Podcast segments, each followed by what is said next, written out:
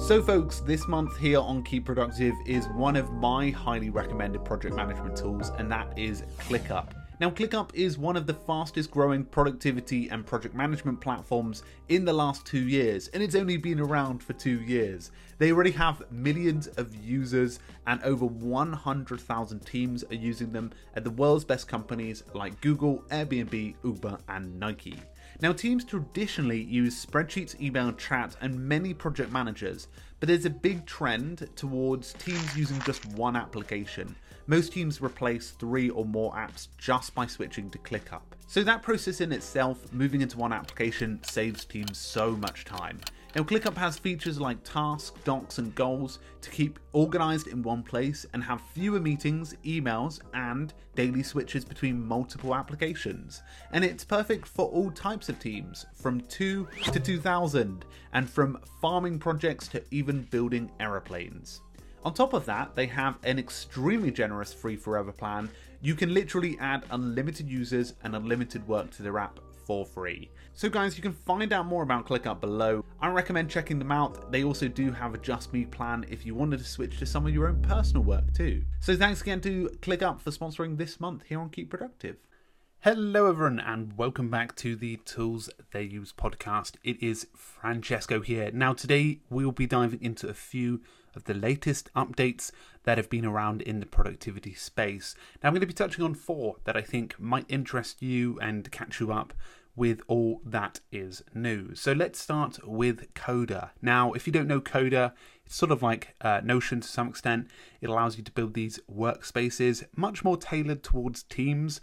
But what they're doing most recently is actually introducing um, more abilities with sub pages which seems to be a direct um, sort of target towards uh, Notion competitor, um, which then allows people to actually nest pages inside of existing pages in inside of Coda documents. Now, the reason why this is quite significant is because it then opens up the ability to create more of a wiki environment um, than before, which definitely um, produces better results, especially for teams looking to use it in multiple situations, not just project management, uh, not just like sort of meeting notes, but also uh, some advanced wiki uses as well. So that's a very interesting piece of news that has come out.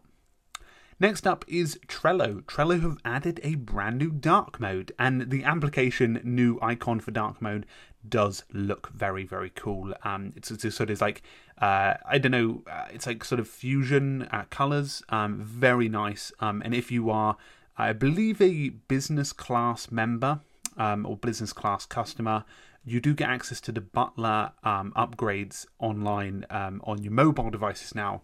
Uh, I believe previously it wasn't available before, but on iOS and Android, you'll be able to uh, start automations through Butler. Remember that Butler was purchased by Trello back in October 2019, which gives you a few more automation abilities when you're in business class. Now, they also added advanced checklists. Uh, this is something that allows you to make due dates and also advanced subtasks inside of any Trello card. Um, and that's something that a lot of people do like. Now, third on the list is that Zoom have upgraded their security systems um, in their, I think it's their 5.0 update.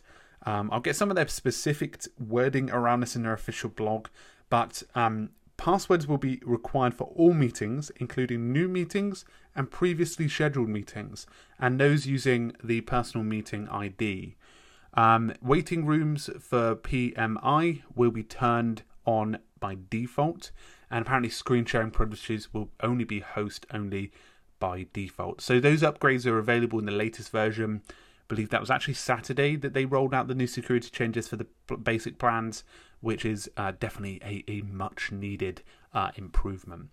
And finally, uh, by the time this feature comes out, um, Newton is returning. Now, Newton previously shut down um, in February 2020 this year um, by Essential. The company closed Essential and uh, along went Newton with it.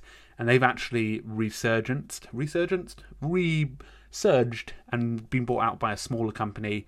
And, uh, and now they're back in wild um, and they're still going to be priced at $49.99 which i think is a fairly reasonable price in the market for emails right now especially if you're looking for a paid application um, and it's it is going to be quite interesting to see in the next couple of months so i think if you're a existing member they have some plans for you, or a returning member, they have some discounts for you on that yearly plan. So, some interesting changes. Uh, they're looking to make some consistent changes in the next three to six months on the core platform um, and then look at new features. So, exciting times, although it's shut down twice. Uh, very interesting to see this uh, sort of resurgence in this email application.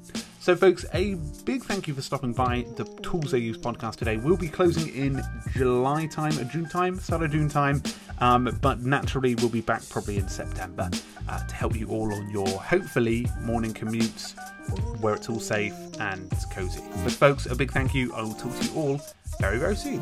Cheerio.